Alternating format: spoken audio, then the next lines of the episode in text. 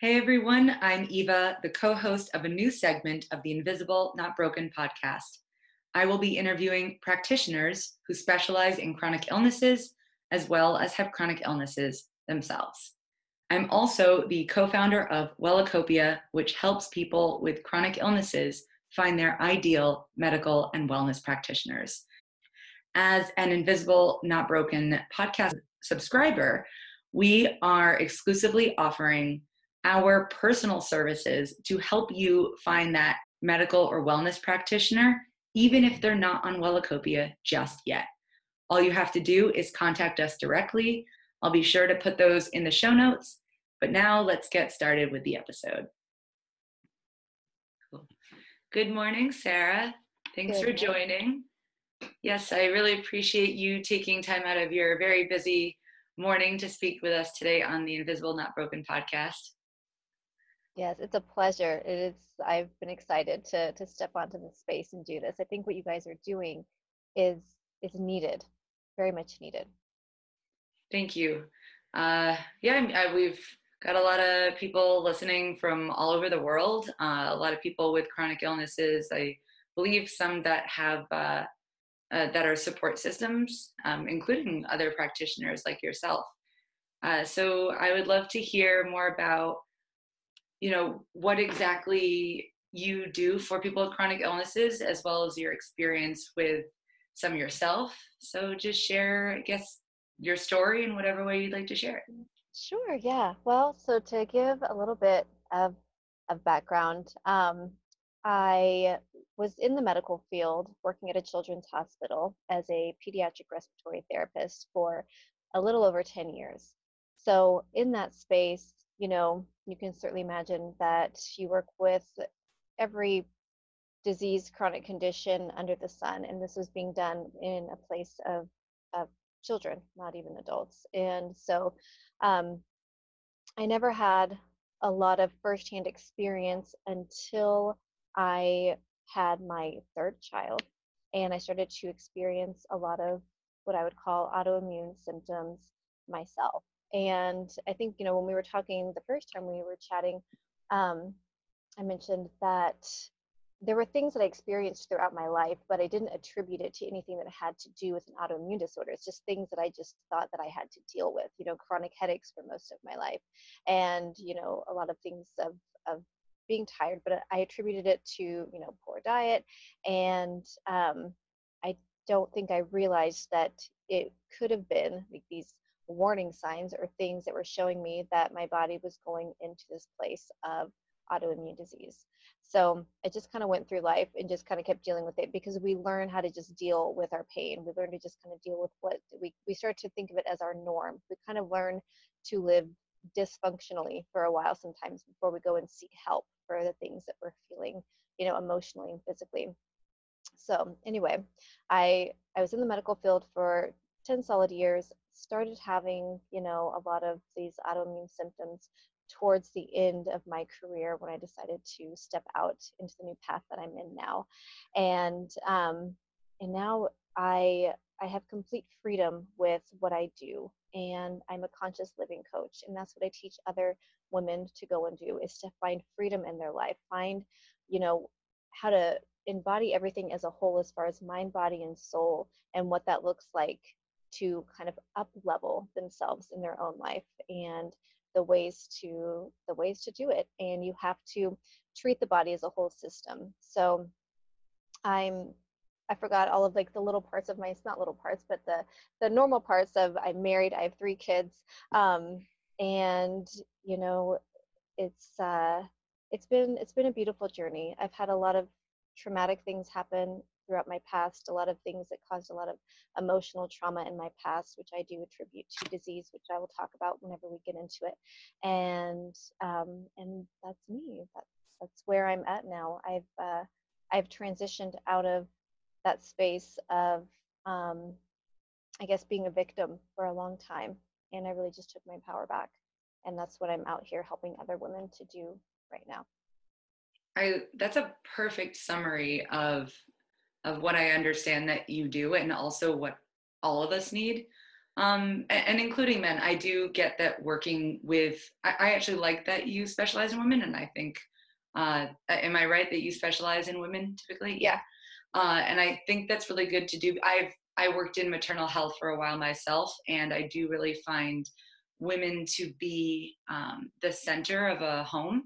And I'm not saying that it has to be that way, but typically, um, women's um, ability to stay strong to run a family and to inspire others in the community. It's just sort of like naturally our way of being.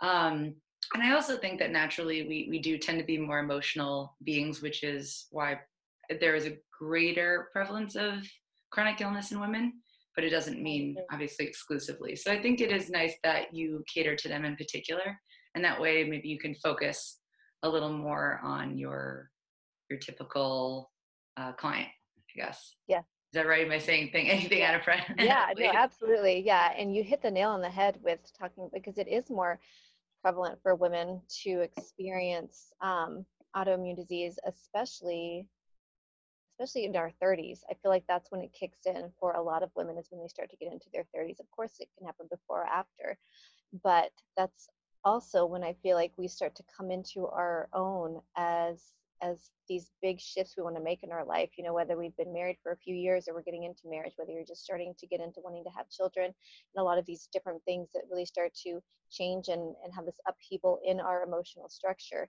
and then it starts to tie into you know other parts of ourself where we need to release some of these emotional blocks because that is part of what causes this physical manifestation of disease within our bodies.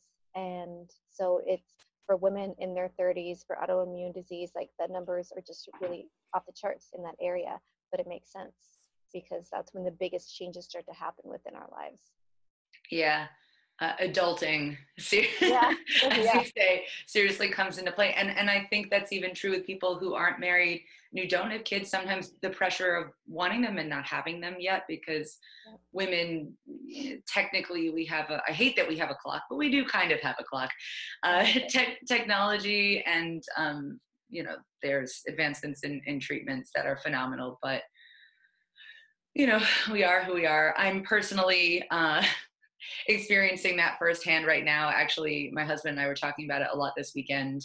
Uh, he's very supportive, but being a pediatrician, I don't know if it's really related to him being a pediatrician.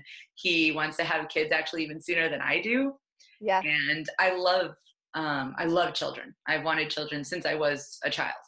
Uh, but now that it's coming up, I've definitely noticed that when I think about it, uh, I actually, I actually once had a flare up like legitimately had a flare the anxiety of when I was really anxious about having kids. And one of those reasons was actually because um, I'm worried about my fibromyalgia and my hypermobility when I'm sick. Sorry, sick. Wow. When I'm pregnant or postpartum. So actually, yeah, going back to you with that, since you said you you had symptoms of some sort before your pregnancy, like you, your yeah. migraine. Well, well, so yeah, I I third, dealt sorry. With, I dealt with chronic headaches, and I don't exaggerate when I say this. I literally had a headache every single day without fail. Like so, some days the headaches would be a little bit more dull. Some days they would feel more like migraines. Some days they would be debilitating. Some days I would just kind of push through. But there literally was not a day that went by that I did not experience a headache for almost 15 years and you know i did all the little things like went to the neurologist and went to the chiropractor and had the you know the mris done and but nothing the here's the thing with western medicine and i don't knock western medicine because i think it has its place. It needs to be there for emergencies. It needs to be there for you know life-saving things. But it doesn't have a very strong place when it comes to managing long-term chronic conditions. And the other problem that i came across with Western medicine when I was working in it for so long is that when the answer isn't in the textbook or when the answer isn't right there, um, everyone kind of throws their hands up in the air and they're just like, I don't know what to do. I don't know what's next. And they don't want to say, I don't know what's next, but they literally don't know what to do. They don't know what's next. And when the solution has to do with something that is more tied into nutrition or supplementations or energy healing or all of these things which you know have a profound effect on our bodies but there's not a whole lot of science behind it over here in the western society then then we don't know what to do with it because when physicians do go to school unless unless they make it a primary part of their study the percentage of, of study that they do in Eastern medicine is so minuscule compared to everything that they study as far as Western medicine. So when they don't have the knowledge there, the knowledge isn't there, and they they don't know what to do with certain things. So anyway, all of the the Western medicine things were not working for headaches. I did see the chiropractor for a while, and that helped a little bit, but it wasn't a long-term solution. There was deeper places I needed to go that I didn't understand yet. There was a big part of my path that hadn't unfolded yet because I wasn't really awakened to all of these other parts of energy and self. And so, um, so yeah, I had headaches leading up for quite a while. And towards the end of my third pregnancy, I started to have a lot of the autoimmune symptoms that came to be more full force after I had my third child. So I was having a lot of pain. I was having a lot of joint pain, um, like in my my toes and in my knees and in my, you know, hands. All of the joint pain was starting to kind of flare up. Um, I would get kind of, you know, lightheaded, dizzy. I, of course, would feel fatigued. Who doesn't when they're pregnant? But anything that was coming up, we attributed it to weird pregnancy symptoms because your body does a lot of weird things when it's pregnant. It can do all kinds of crazy things. And so it made sense that whatever was going on was because I was pregnant and you know, even with my OB and she was incredible and she was like, you know, once we have the baby, then these will probably subside. And I was like, okay. So I just took that as what it was. And so got through the rest of the pregnancy and um, within hours after I gave birth, all of the symptoms that I was experiencing before multiplied by like 10 or 15 and flooded into my body full force. So, what I've, in my understanding, your body doesn't typically try to go into this flare up when you're pregnant because it is focusing on this life inside of you. And so, a lot of women actually feel relief when they're pregnant because their body is like this healing place and it is focusing on keeping this baby safe. And so they don't have a lot of flare ups. And so it was already kind of strange that I was having symptoms um, while I was still pregnant. Like my first big flare up was when I was pregnant. That's, you know, not common as far as I know. And so once my body was like, okay, no more baby in there, it like went full mode, like attack mode on itself. And the symptoms were really intense. And so when I would go to my doctor, they said, okay, well, you know, you just had a baby, your body's been through a lot, this is normal, you'll start to feel better, it'll start to heal. And it's just kind of still attributing everything back to the pregnancy. And so I took that and I said, okay, you're right. And I just, I, this is my point of getting across that yes, doctors are amazing and we need them, but you have to listen to your body and you have to tap in closer to yourself because they don't always know. They don't always know because they they know what they know, but they don't know you on a core level. And it's part of what I teach mm-hmm. women too. You got to get to know yourself on a core level so that you can be your own advocate and you do know what's best for you more so than anybody else. So, anyway, the symptoms weren't going away. They were getting worse and worse. Um, somebody did bring this incredible supplement my way that had a lot of anti-inflammatory properties to it. It was like these botanical ingredients, and I was like, okay. And I started taking it. I did have a little bit of relief, which was enough to spark this knowing inside of me to say, okay, if this is giving me a little bit of relief, then there is there's something natural out there that can give me more relief. And mm. so by the time I finally got in to see a rheumatologist, after all these, you know, blood tests and done and everything, and she said, you know, you have rheumatoid arthritis and most likely fibromyalgia. We want to start you on low dose of steroids. We want to start you on immunosuppressive drugs. Um, I think she was talking about Plaquenil at the time, and she started listing all of the side effects of the drugs and talking about you know everything that was to come with it. And being in the medical field, I already knew the very hard side effects of steroids and what that does to our body long term. And knowing that they wanted to put me on a drug to suppress my immune system when I was working in a medical field where I'm exposed to some of the most diseases I've ever been exposed to in my life. I was like, I'm not going to suppress my immune system when I'm in this space where I can catch more. And so I just I told her no. I said I said I found something that's giving me a little bit of relief and I'm just going to keep building on that. And I set my mind to this knowing that I would I would find natural ways and I would change every last thing about my diet and the way I live before I get on prescription medication to manage this pain. I will find a way. And so that started the path of, of finding a way to do this naturally. And I would say, I know we put like a weird number on it and you were like 98% symptom free. And I was like, there's this little, there's this little percent of me that still feels, you know, if I don't take care of myself in the right way, I can I can still have this reminder that okay, it's like right there and you've got to take care of yourself.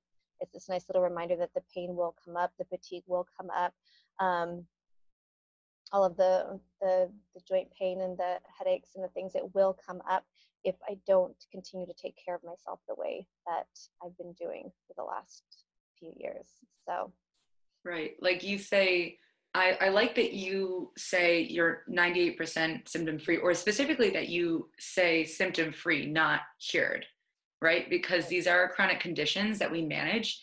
And when something's um, when you're symptom free it means that you basically feel like you don't have something uh, but but technically also because some of uh, uh, information around chronic illnesses, especially fibromyalgia, is still so unknown. Um, yeah, I think it's really good to distinguish that you know we might not be cured, but that doesn't mean we can't live a life that doesn't mimic one where like with any other illness that we are cured and the fact that you say that 2% is like when you're not taking care of yourself as well that that makes sense.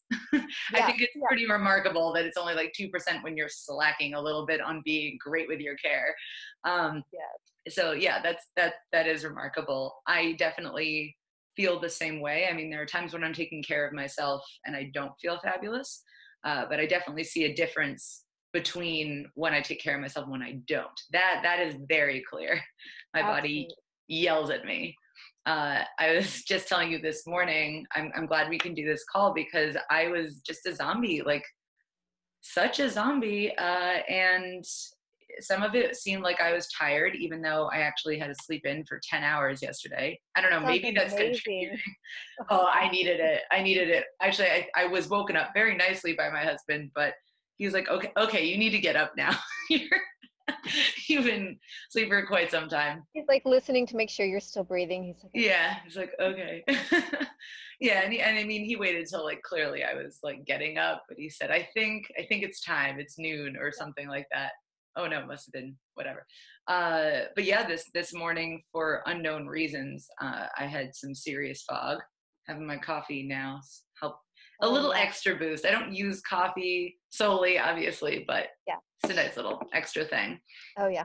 um, I actually made myself work out uh, this morning. That helped a lot. So like I just did elliptical because that will tell me a lot. If it doesn't wake me up, uh, some I need to go back and rest. Something I need to listen to my body, as you said. Right. Uh, but I also know from the past that sometimes working out will get me out of it. Yeah, that's huge. And I love that you're touching on that. That's actually the next phase in my path that I'm kind of pushing myself to go into. That's something that I have never been able to stay consistent with is working out to have my body feel stronger. So I know I'm very strong in my mind, I'm very strong in my emotions and in my heart and and in my body as a whole, but as far as like feeling like this like actual real like tone and strength is something that I've always craved and i think it does come with part of you know autoimmune stuff because a lot of times you feel weak. You feel like you physically you feel weak. And to be able to kind of shift that and embody this like actual physical strength you know is very empowering. So.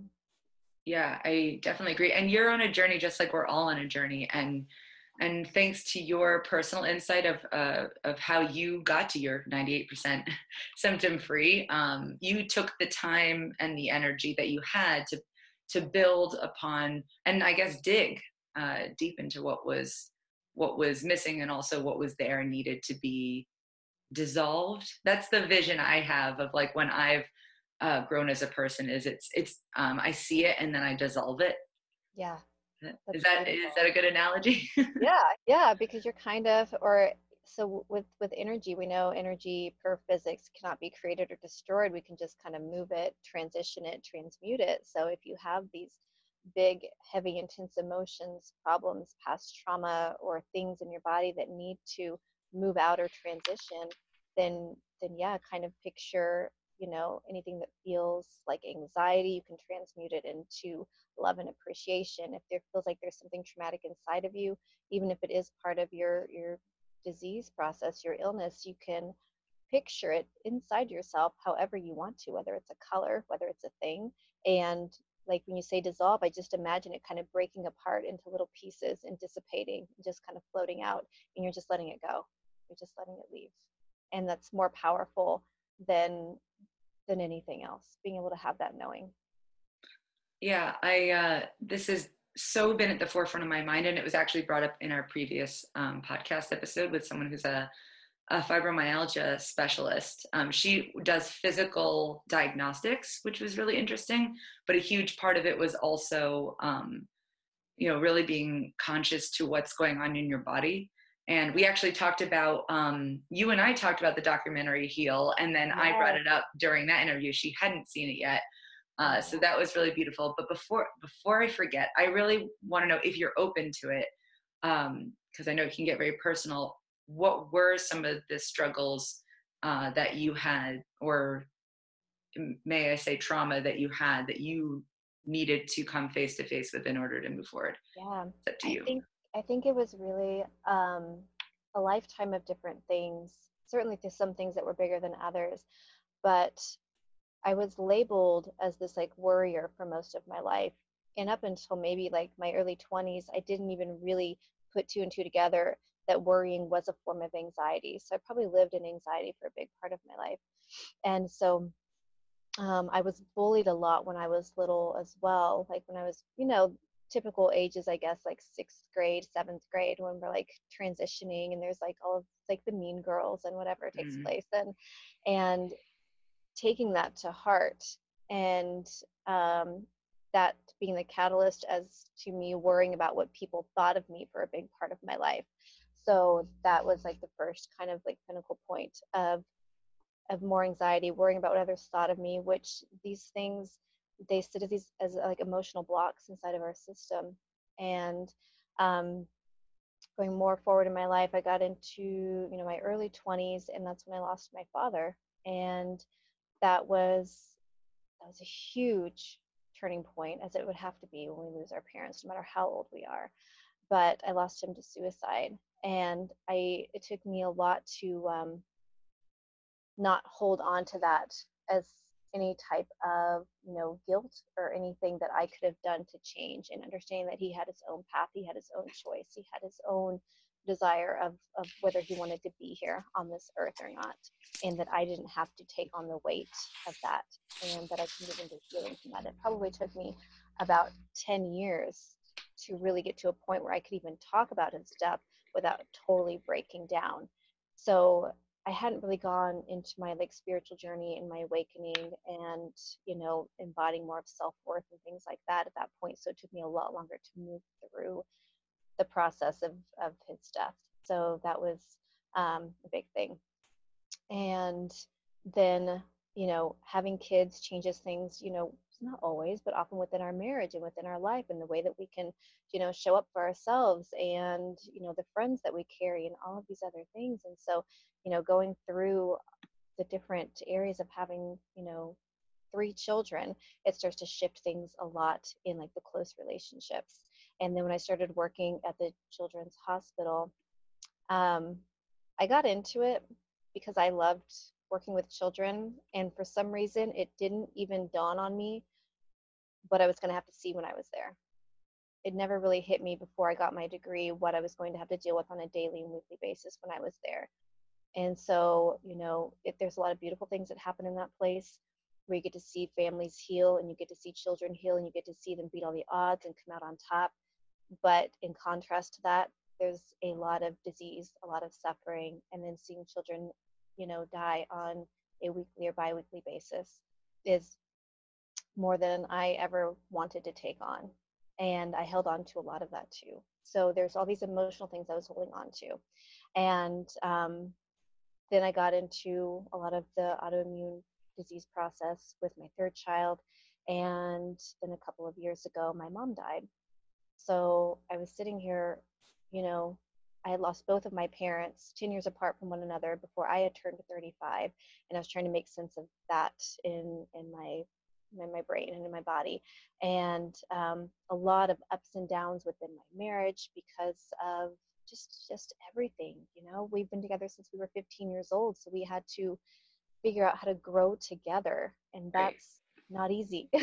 So we had to hold space for each other a lot along the way and learn how to to grow up together and still stay together. And so um, all of these things everything that happens within our life creates you know a memory within our system within our subconscious system and we usually have an emotional tie to all of these memories. So if some of these memories feel like trauma and they feel upsetting the emotional tie to that is what keeps them so alive within our body. So something that happened 10 years ago can feel just as painful now as it did 10 years ago because we have this emotional charge that is tied to it and all of these emotions are housed within our system and if we're not processing through them the right way then it does show up as physical disease and pain within our body. So that's another big part of what i help women work through and with myself.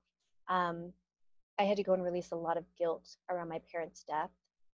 How we hold on to guilt when someone else dies is beyond me but we do. And so i had to release a lot of guilt in that place and i had to start to really embody self worth and self love.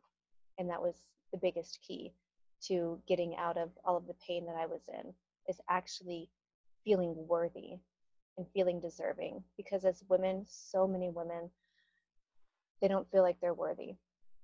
That's the biggest thing I come across is is feeling unworthy. That is the top thing that I come across with every woman I work with is unworthiness. And it just comes from a lifetime of, of experience that all the things that we've been through.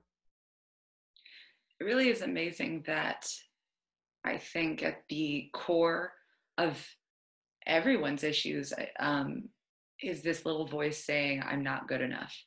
I found that to be a real common denominator. I'm sure you have to. Oh, actually, on your website, what was it? The first line uh, is somebody lied to you when they said you weren't good enough. That really resonated with me also because i think uh, if this is what you meant when somebody told you it's not necessarily someone told you it's what you thought someone told you or a scenario yeah. told you Your right? perception yeah mm-hmm. yeah yeah well, first of all thank you for sharing that with us.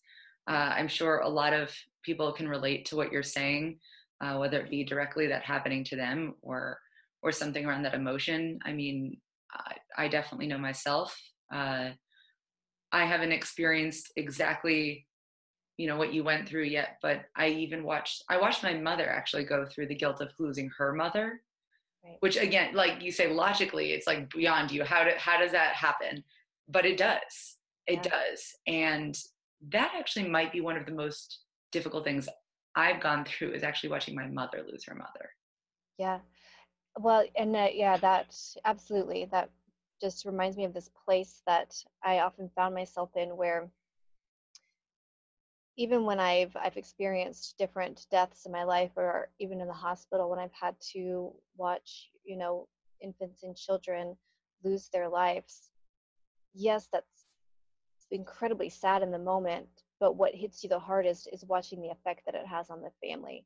Mm-hmm. Watching the parents break down, watching like the the slow deterioration of the the family that's still trying to go on and and live their life despite you know this huge loss that has taken place because i mean that's that's where the suffering continues. I mean when when they're gone they're gone and they're not suffering you know and we hold on to this place of suffering or having to watch our family members just feel so depleted and sad because they've lost somebody that they cared so deeply about. That is like the hard part. So i mean watching your mom have to find that strength and not hold on to any type of guilt that has to do with her because we feel like we should save people. We feel like well i should have done this or i could have done this or why didn't i do this? And we'll play that mind reel as often as we can and hold ourselves in this place of guilt and suffering when ultimately it wasn't our decision to to go. It wasn't our decision to to um, keep them or let them go.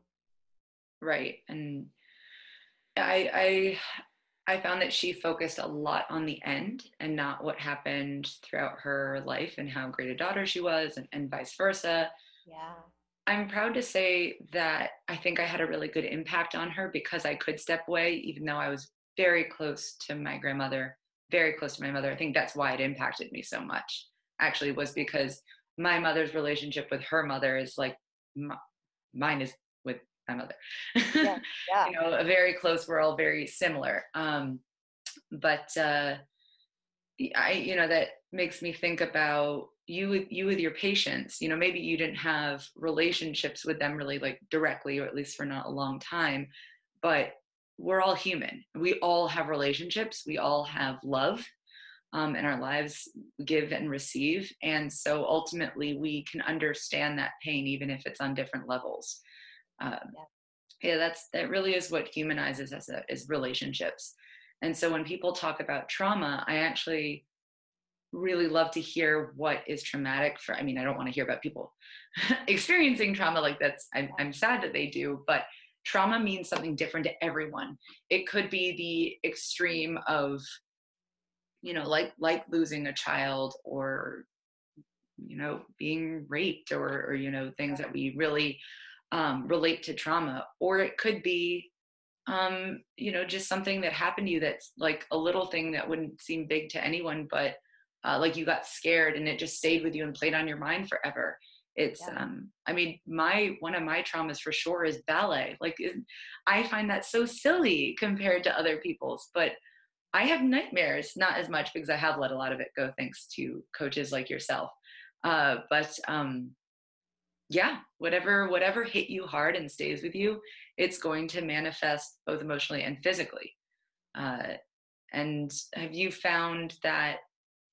Actually, I'd like to know why people come to you and when they come to you in the process of so, healing so people tend the women tend to show up when they're in this transition phase so they most likely have been like you said different levels of of trauma it could just be it could be big things like death or or rape or whatever we want to label as big things or it could be you know these feelings of not good enough and unworthiness that came from maybe like a way that an ex boyfriend treated them when they were 15 like you don't know and so it's it's they come in this transition phase where they are ready for something different they know that there is more to them that they haven't found yet they're kind of missing this little piece to the puzzle because that's where i was at i i'd done so much work with myself but i was always missing this little piece to the puzzle. I was like, there's something there. There's something that I haven't tapped into yet.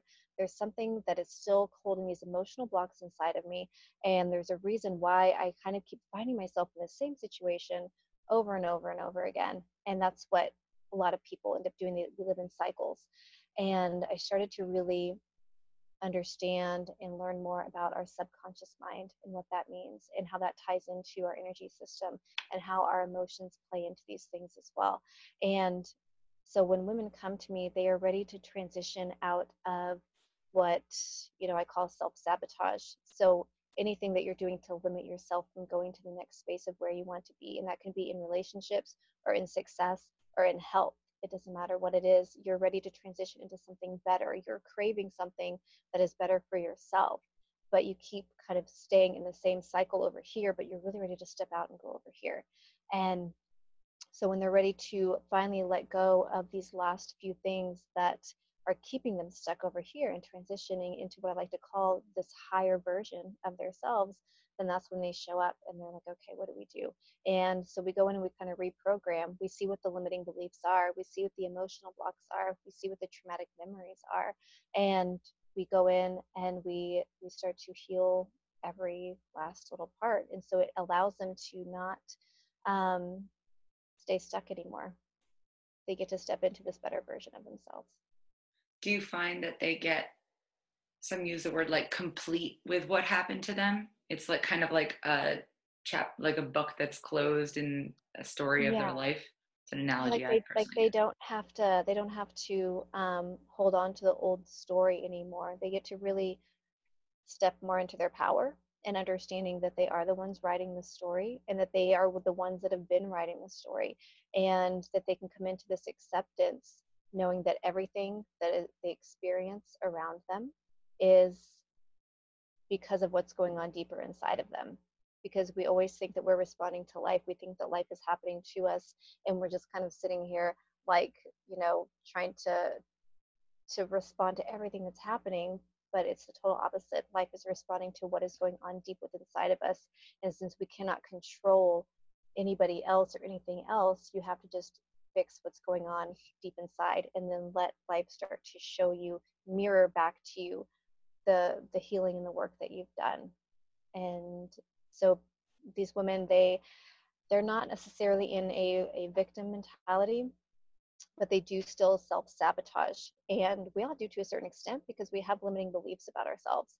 And so we start to we have to discover what the limiting beliefs are and what our limiting actions are that support those beliefs that are holding us back every single step of the way and really anything that is a self-sabotage or limiting belief is anything that sounds other than complete joy and unconditional love and patience and gratitude I mean, anything else, we're sabotaging ourselves every step of the way, and we don't have to. We can do better.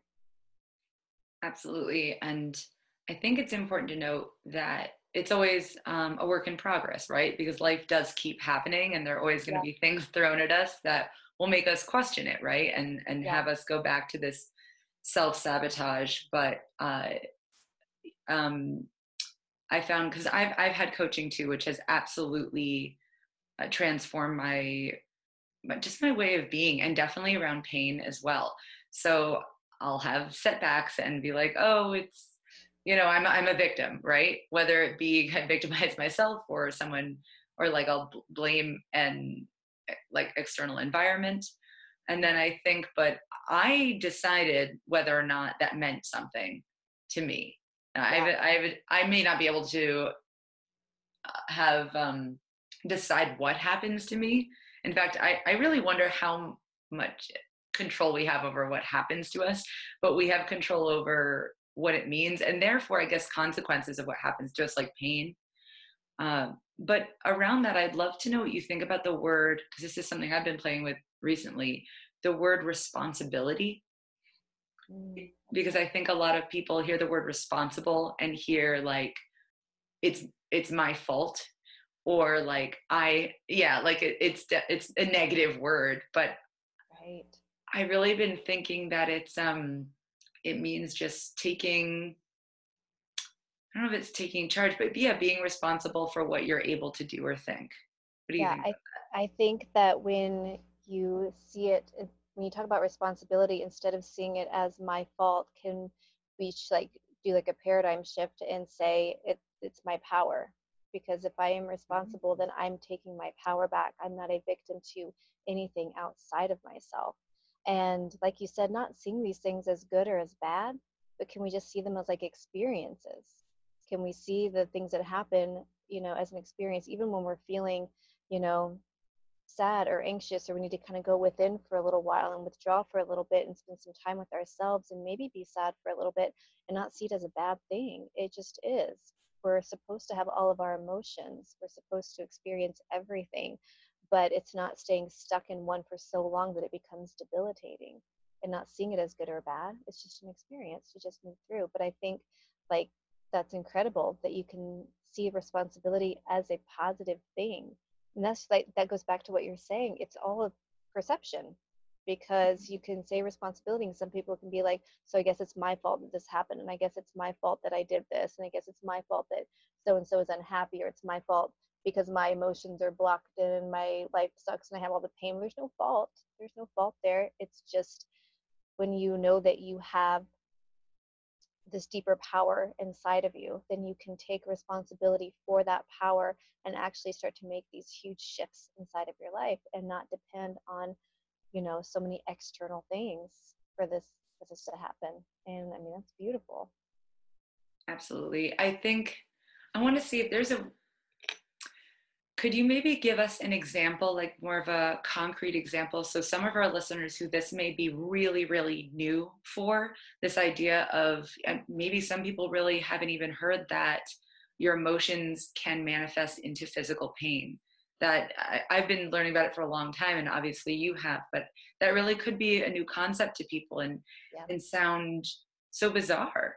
Uh, you know, you know, it's like we feel something physical, and therefore it's like how could that possibly be anything to do with our thoughts right?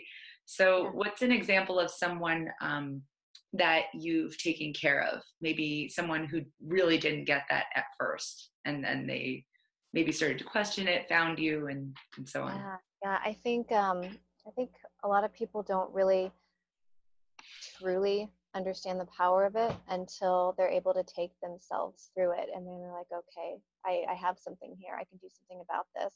And so um, i think of one of my you know long-term clients and right now we continue to work together because she's building these big beautiful projects for her business and her success and she kind of keeps me in her back pocket to like stay aligned. And when we first started working together um, she would have a lot of like stomach pain, a lot of physical pain in her stomach. And this is something that had been going on for years. And there's a lot of stuff back from her her childhood that we've talked about of not feeling good enough, like in her parents' eyes, or feeling like everybody was going to abandon her. That was a big thing. She always felt like people, if she didn't show up in a certain way, people were going to abandon her and leave her. And that she had to she had to do certain things to make people love her.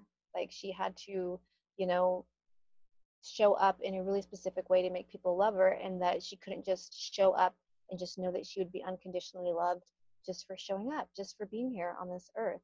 And so that was a big shift that we we had to take and going back and and touching on things that had to do with her parents and not being seen as a little girl and now as an adult not being seen for all of the big you know success that she's had like she kept feeling like she wasn't being seen and that she was unworthy and all of these things. And it would cause these like ulcer type pains in her stomach that were debilitating to where some days she just felt like she couldn't go through and like like have these daily functions. And so we went in and we did a lot of of understanding around limiting beliefs and understanding that she didn't have to do things to make people love her that and starting to use people as, as her reflection as her mirror and looking at the ways people were showing up in her life and whether that felt good or not and started to to go into bigger acts of self-love and of worthiness. And she she put in the work. She started to you know shift her mindset. This is a this is the hardest part of what I do with people is this reprogramming of their mind, but it means showing up in a different way every single day than the way you were showing up before. It means watching your thoughts closely. It means having this greater awareness of the the cycles and the thoughts that you're holding on to, of having this greater awareness of your emotions and the way that you are reacting to things around you. And so she made these incredible shifts as far as the way she was acting and reacting and thinking. And then within a couple of months, I would say, the stomach pain just dissipated. It just went away because she wasn't holding on to that in that space anymore. So, whenever we have these emotionally traumatic things or we have these emotional blocks, it's going to manifest in all different areas. And if um, if uh, I had to recommend a book to kind of help people see what physical pain is tied to what emotions, um, I would say look into Heal Yourself by Louise Hay. And I wonder if I have it next. Oh, no, I don't have that. I was wondering, I had a couple books by me. Oh, it's actually on my, no, it's on my like little um, Kindle, but that's been huge. So it doesn't have every disease listed, of course. I mean, it can't, there's too many, but they really are. It tells you, it kind of gives you this idea of the emotions that are tied to each thing. And it will go into things like rheumatoid arthritis, it will go into ulcers, it will go into headaches, it'll go into motion sickness, like all of these things that honestly, you know, that's another thing I've always experienced was motion sickness. And I looked into what's hiding behind motion sickness, and it's fear fear of not being in control. And I was like, mm. well, damn, that's like nail on the head. I've always had this control, so it makes sense. So you look at these things and you're like, wow, okay, there's something deeper here. Skin disorders, eye problems, like all these different things. There is always an emotion tied to it because we are an energetic being and emotions are simply energy in motion. So if we have all of these emotions that are working within us at mm. every given second of every single day, then any physical pain is going to be part of that. It's impossible for it not to be. And then when we're taking all of the, the prescription medications and the drugs, um, we're never healing anything ever in that space. We are putting a band aid on it for a little while. And I understand sometimes we, we feel like we need to because the pain is so great. We need to just get it under control for a moment so we can think and breathe for half a second. But to do it long term, we're just masking it long term and if you get in and you actually start to understand where all of these emotional blocks are coming from, and usually it's all coming from childhood and it just mm, yeah. builds ever since, then you actually are healing yourself on a cellular level. You are actually changing your body chemistry, you're changing the makeup, and you're changing the, the neural pathways in your brain, you're changing everything. You start to go into what is known as epigenetics. So you're not mm-hmm a victim to the genetic makeup of things that it could have been passed down to you and you're not a victim to your actual environment because you you become wiser than that and you can you know take your control back in that way. That is a fabulous point that i wanted to bring up. So um you know genetics is a huge has a huge i'll say influence or even potential influence. Uh so sometimes there there are I don't know if anyone on the podcast knows this. I don't think you know this. I, uh, I'm a nutrition scientist by like academic trade, and my specialty was epigenetics. Um, it, I, my thesis was, was specifically in epigenetics, um, uh, prebiotics, and colon cancer. Now, uh, what the reason I loved epigenetics was because epi meaning literally translates to above genetics. And so you're born with a certain genetic code, and then epigenetics are it's a concept of turning on or off genes. So we absolutely may be born with predispositions for things, and sometimes genetics are stronger than outside environment. It is true. Like, I mean, think of the BRCA gene for um, uh, for breast cancer. There's a lot of reasons why people decide to get uh, double mastectomy mastectomies? I'm saying that correctly right? Yeah. I think so yeah. Yeah fine geez sorry i'm saying it wrong. Um, and that might just be precautionary but i guess it's just been shown in studies that you are much much more likely to get it. Genetics can be very strong but i agree with you in that we have way more influence on whether or not they express than we think. And nutrition really look i'm a little biased here but the science shown that has I really, it's one of the greatest determining factors. In fact, the last time I checked, I think this might just be with cancer, so forgive me, but I think only 4% of cancers are determined purely genetically. And we always think it's like, oh, well, you know, it runs in my family, so I got it. But it might just be that it, it does run in your family, but it's the way your environment both internally and externally has decided that it wants it wants to be expressed or not. Or maybe you are going to get it and you have the ability to turn it off. Yeah. now what i'm saying is obviously very simplified. And what you're saying is too because it's so complex. And the, the truth is we, we don't know whether some whether we have control to turn it on or off. But at the very very least we can try uh, because we we we don't know what's going to happen. So like some people get really ill even though they eat healthily, they um, do a lot of mindfulness work, um, and there might be something else we didn't know about. Maybe we'll never know about, like something in the environment.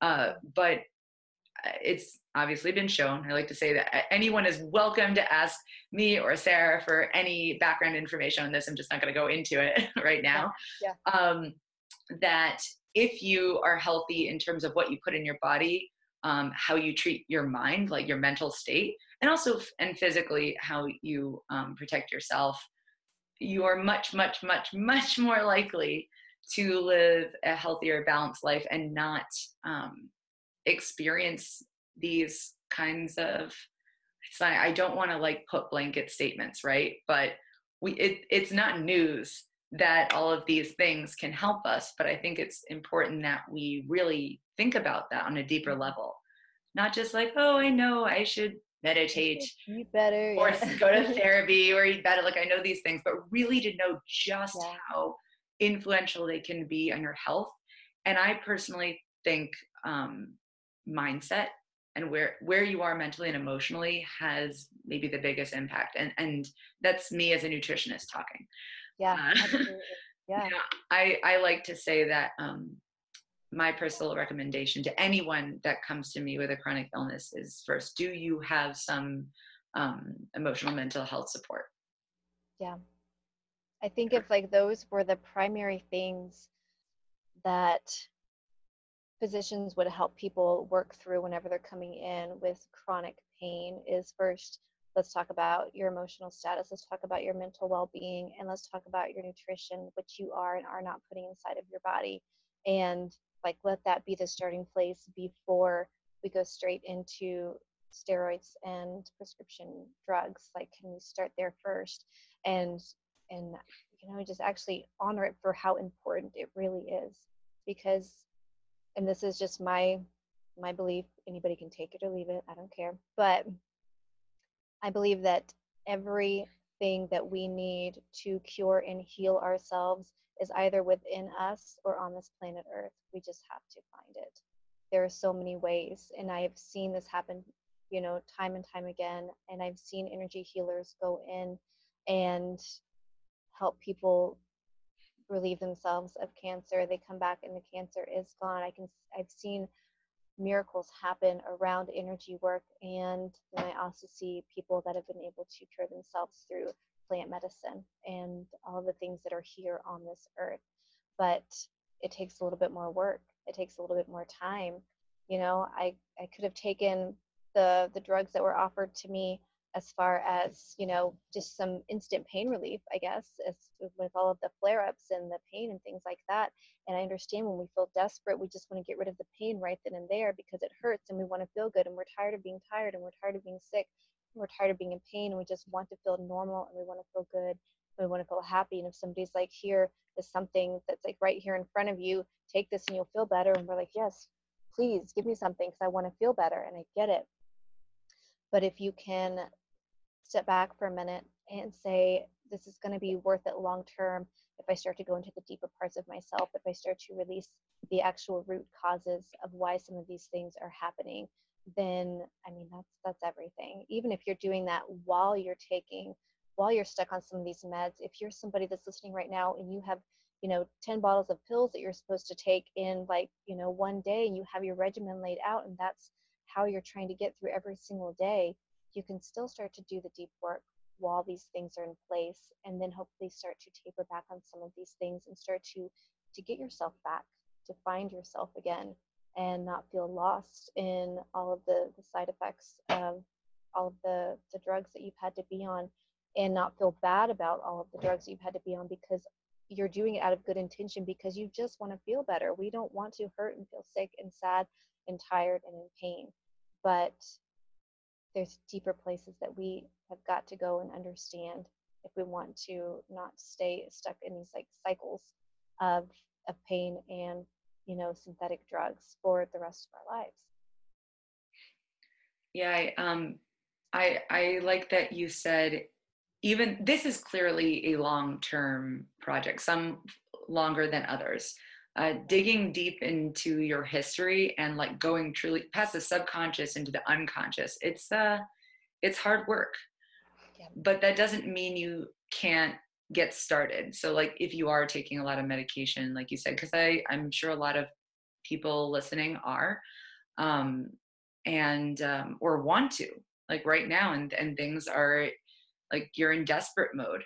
It's terrible but but i mean it happens and and we get it right uh, all you want is relief right now. And and if you need some right now and and that's okay there are different ways to go about that that may be healthier than others but that's up to the individual. But it's never too early or late to start right? Like yeah. doing doing the deep work. Uh, so I guess yeah, if you had to give like one piece of advice, just if someone wanted to start something today, um, along the lines of what you do, what might you recommend? Mm.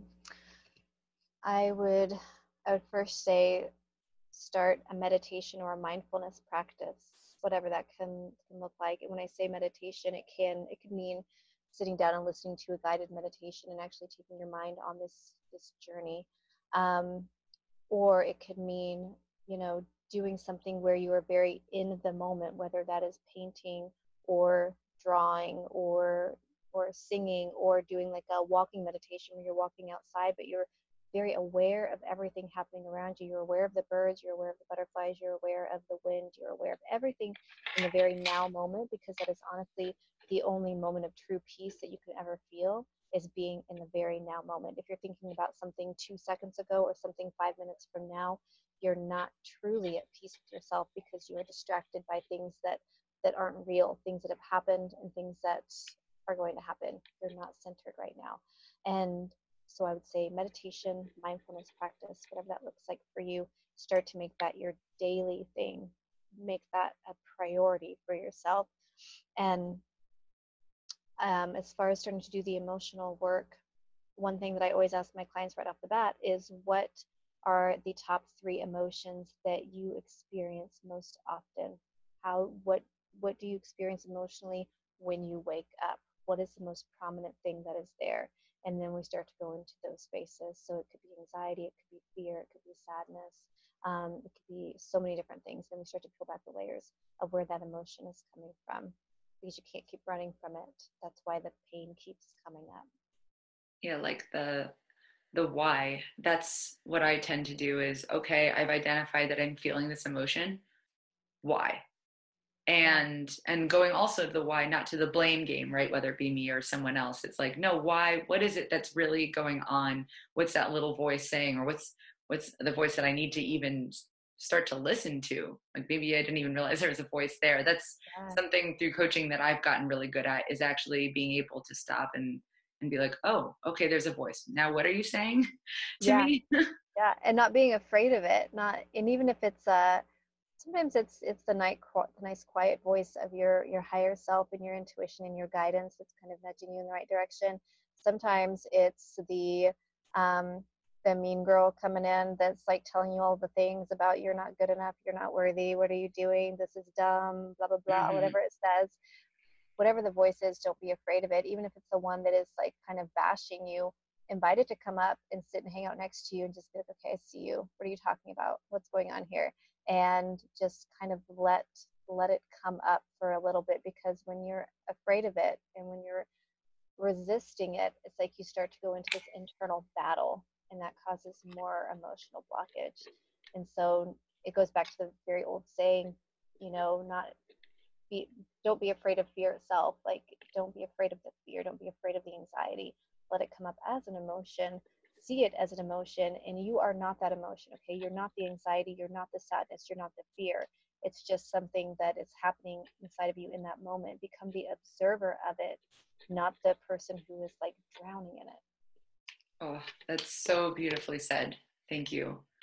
Uh i um I actually just really want to quickly bring up a couple personal things in case this helps anyone like that I've done this kind of mindfulness work like to get started.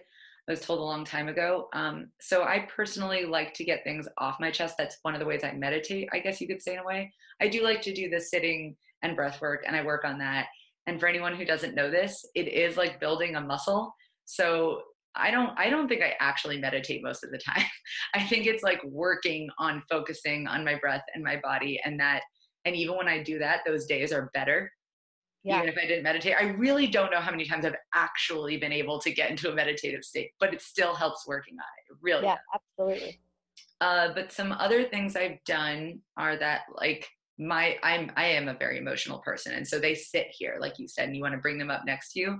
I bring them up by doing like talk therapy, and that can be not even with a therapist. It can be by myself you gotta it takes like a second to get comfortable with like speaking out in a room where no one's there Yeah. And sometimes even recording yourself just to listen back and go, wow, I didn't think that was there. because when you have no filter whatsoever, things really do come up that even if you sat there and really thought about, it's just incredible.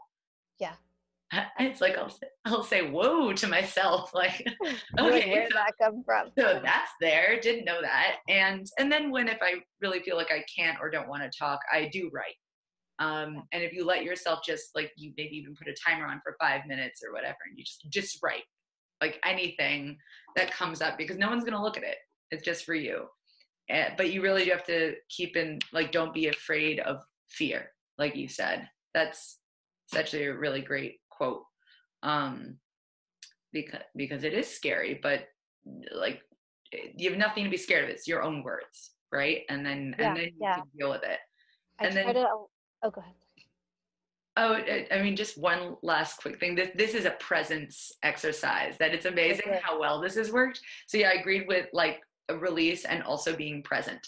So um, when I feel like I'm really out of it, and by the way, this has helped with fibro fog also.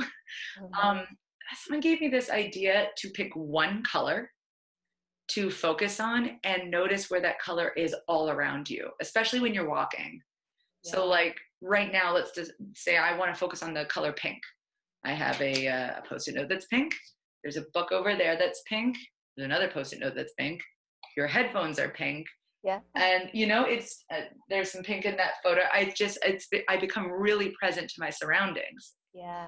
It's so yeah. simple and yet I I don't know, I enjoy powerful. it. So, okay, so I'm a book junkie. So book number 2, if nobody has read it, is The Power of Now by Eckhart Tolle. Oh yeah. I had to, I started it at one point in my life and it wasn't really hitting and I, I couldn't really flow through it. And so I put it back, but you always pick it back up when you're meant to. And I picked it up again and I was breezing through it and it just was like all of the aha moments. And it, it really helps you to understand that the only true moment where you hold peace and power is the very now moment, literally right now. Like oh, it, that is a really good book uh, we'll definitely be sure to put your recommendations and maybe any other recommendations you have uh, in oh, the show more. notes. Yeah. I'm sure you do. I do too. I've, I've got some next to me. Uh, we do have to wrap up now, but I'd love to end with a mantra quote, just idea that you have that you feel would be good to send to every chronic illness warrior out there, or uh, honestly, just any person out there. yeah, yeah. Um, there's two things, okay? And one, one is a quote by Eckhart Tolle, and it is a single conscious breath in and out is a meditation. And you can hold a lot of power in that place. And do not underestimate your own power. That's huge. Oh, I love them. Take a deep breath myself. Oh, breathing yeah. is so powerful. I love it. It is. It is. Uh, well, Sarah, thank you so much. This was um, this was like meditative for me, even talking about all of this. Uh, really glad we could have you on today. So uh, yes, thank you, and um, we will have you back on sometime. There's so much more to talk about here. Yeah. Oh yeah, I could talk about this stuff all day, obviously. So all day. I, I appreciate. Um, the openness of this space because this isn't always a conversation that can be had when we're talking about pain and disease because um, it's, a, it's a sensitive space. And so I'm really grateful that I was able to just speak authentically about my beliefs and, and my experience here. So thank you. And if anyone has any questions for Sarah, we'll leave her contact information in the show notes. Uh, and thanks everyone for listening because I know that this must have been a, a deep episode for a lot of people. I'm sure this uh, brought a lot of our thoughts to the surface that maybe we're just discovering. So, and that's all good. It's all good. In fact, it's brilliant. I hope a lot of you felt that way. Yeah. All right. Bye. Thank you. Thanks again for listening to another episode of the Invisible Not Broken podcast. I'm Eva, your new co host and co founder of Wellacopia, the matching platform for chronic illness patients and practitioners. I hope you enjoyed this episode. And as always, be kind, be gentle, be badass.